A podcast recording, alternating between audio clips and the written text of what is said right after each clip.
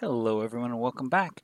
This is Roger Pipe of RogerReviews.com, and this is episode 8 of our 2022 AVN Awards podcast series. The second to the last before the awards. We will probably do one after talking about the winners and maybe a special one for the Hall of Fame. This one is going to have five of the bigger categories. We will save the best female performer, though, for last, not to uh, give away the surprise. But this one's going to have five. We are going to start with Best New Starlet. By the way, if you'd like to follow along, we're over on avnawards.com.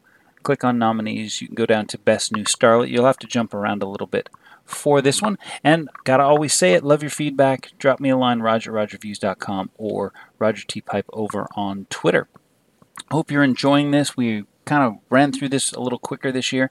Instead of 16 episodes, we're going to do nine. So, kind of proud of that. Hope you guys liked it. Let me know if you do. Let me know if you didn't, and we can, uh, you know, see what we can do.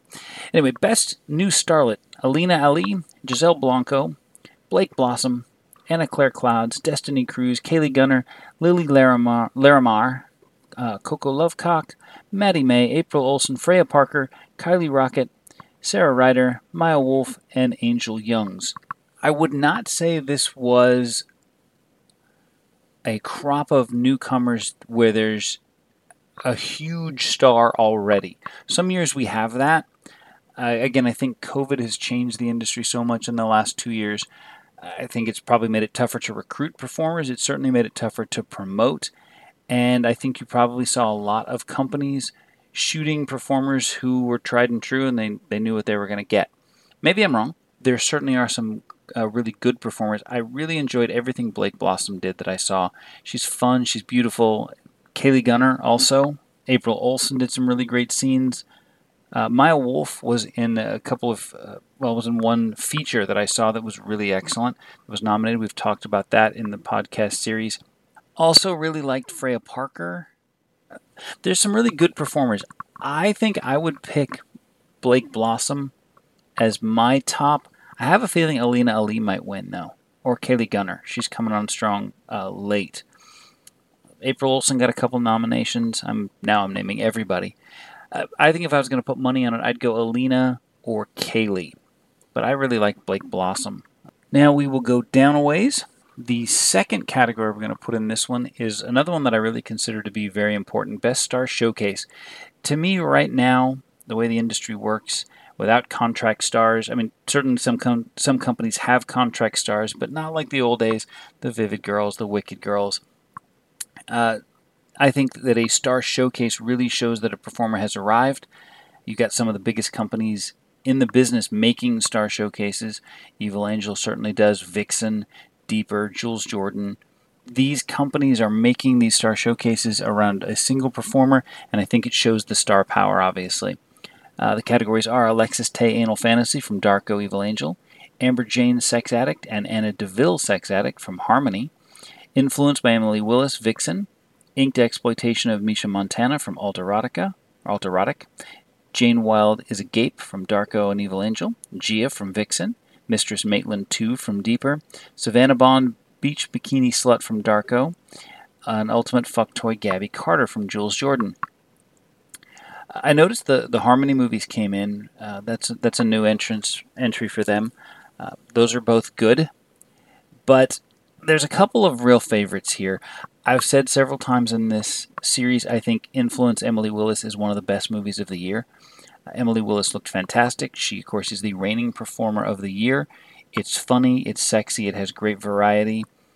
I think it's going to be tough to beat. Really enjoyed the Ultimate Fuck Toy series from Jules Jordan. Gabby Carter uh, was a great addition to that. You've also got Gia from Vixen for Gia Lisa. Outstanding movie. Uh, review should be up in a day or two on my site. Uh, Mistress Maitland 2 from Deeper. This could be a very big year for Maitland Ward. In that case, this movie probably helps push her up to the top of a lot of Performer of the Year ballots. Interesting to me, Johnny Darko's got three movies here Alexis Tae, Jane Wilde, and Savannah Bond. Darko's awesome. He has been for years. I wonder if having three kind of hurts the chances of winning because it splits the vote a little bit. Ultimately, I think it's going to come down to influence winning, or maybe Mistress Maitland. I, I think we will have to see how the critics break on Performer of the Year. If we go back to Emily Willis for a second year in a row, if this is going to be Maitland's year, Angela White does not have a star showcase. Go ahead and break out your shot glasses.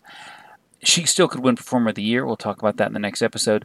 But I think this could be sort of a precursor. If you see either Maitland or Emily win Performer of the Year, my guess is you'll see their star showcase win it as well. What do you guys think? What do you think of a star showcase? If you are a DVD collector like I am, do you have a lot of these? I do. I tend to keep the star showcases more than just about anything else these days. And moving on down to Lesbian Performer of the Year. This was a category added a few years ago with the rise of lesbian porn and certainly then performers that only perform with other women. Uh, Aslan, Lena Anderson, Blue Angel, Jade Baker, Jaden Cole, Carly Gray, Kenna James, Ava Long, Maddie Meadows, Melania Ricci, Sabrina Rogue, Scarlet Sage, Serene Siren, Charlotte Stokely, and Eve Sweet. I've said in the past, and I think it's still true, when you've got name recognition in this category as a porn performer, period. So that's where Charlotte Stokely, I think, has has a big advantage. So does Carly Gray. Any critic voting or looking at this recognizes those performers and knows how good they are and how good they were before they they became lesbian performers. So I, I wonder how much of an advantage that is, and I wonder if the fans of the genre really does it matter to you, or do you want someone who only performs in the genre? Does that make a difference for you? Does it make the scenes better? Uh, certainly, it, it can. Uh, in in Charlotte's case, you've got someone who looks great, is a good actress, a great performer, and has now kind of dominated this this category for a little while. So I would really like, like with the Trans Awards, I'd love for fans of the genre to really to to weigh in. Lesbian porn is not my favorite genre, and like all the others that are not my favorite, finger quotes included, what makes for a great performer, movie, or scene for me out of genre is did I enjoy it? If I enjoyed it, even though it's not my thing, that's impressive to me, right? For those of you who've been listening long enough, uh, I love uh, something Tom Byron said to me years ago about, you know, he said, I know exactly how I could get a 10 out of 10 from you every time. And he threw out five names of performers. And he was right. Sure, you put those five women into a movie, I'm going to love it because it's easy for me.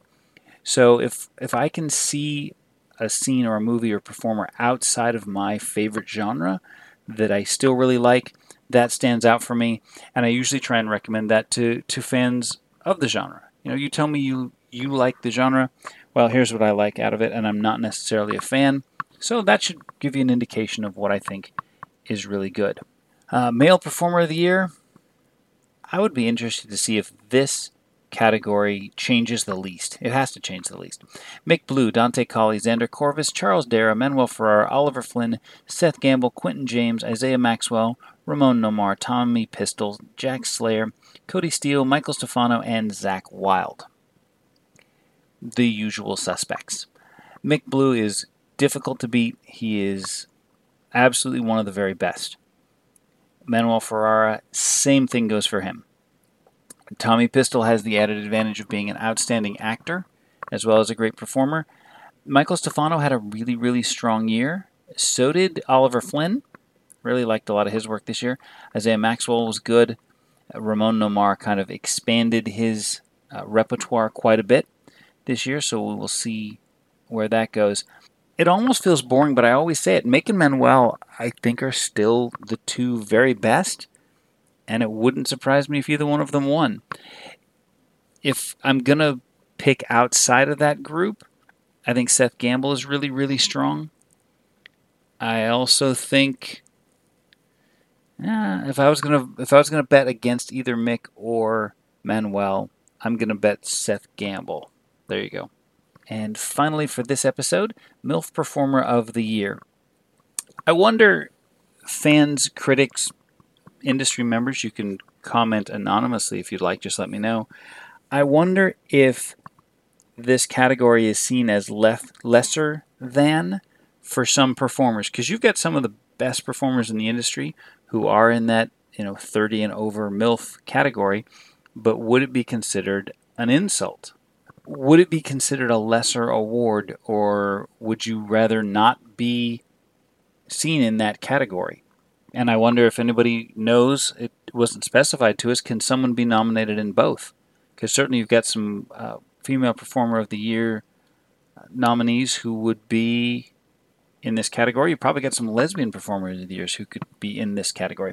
The nominees are Casca Akashova, Brittany Amber, Bridget B., Penny Barber, Rachel Cavalli, Cherie DeVille, Alexis Fox, Reagan Fox, Brandy Love, Lexi Luna, Kit Mercer, London River, Sheena Ryder, Sylvia Sage, Dee Williams.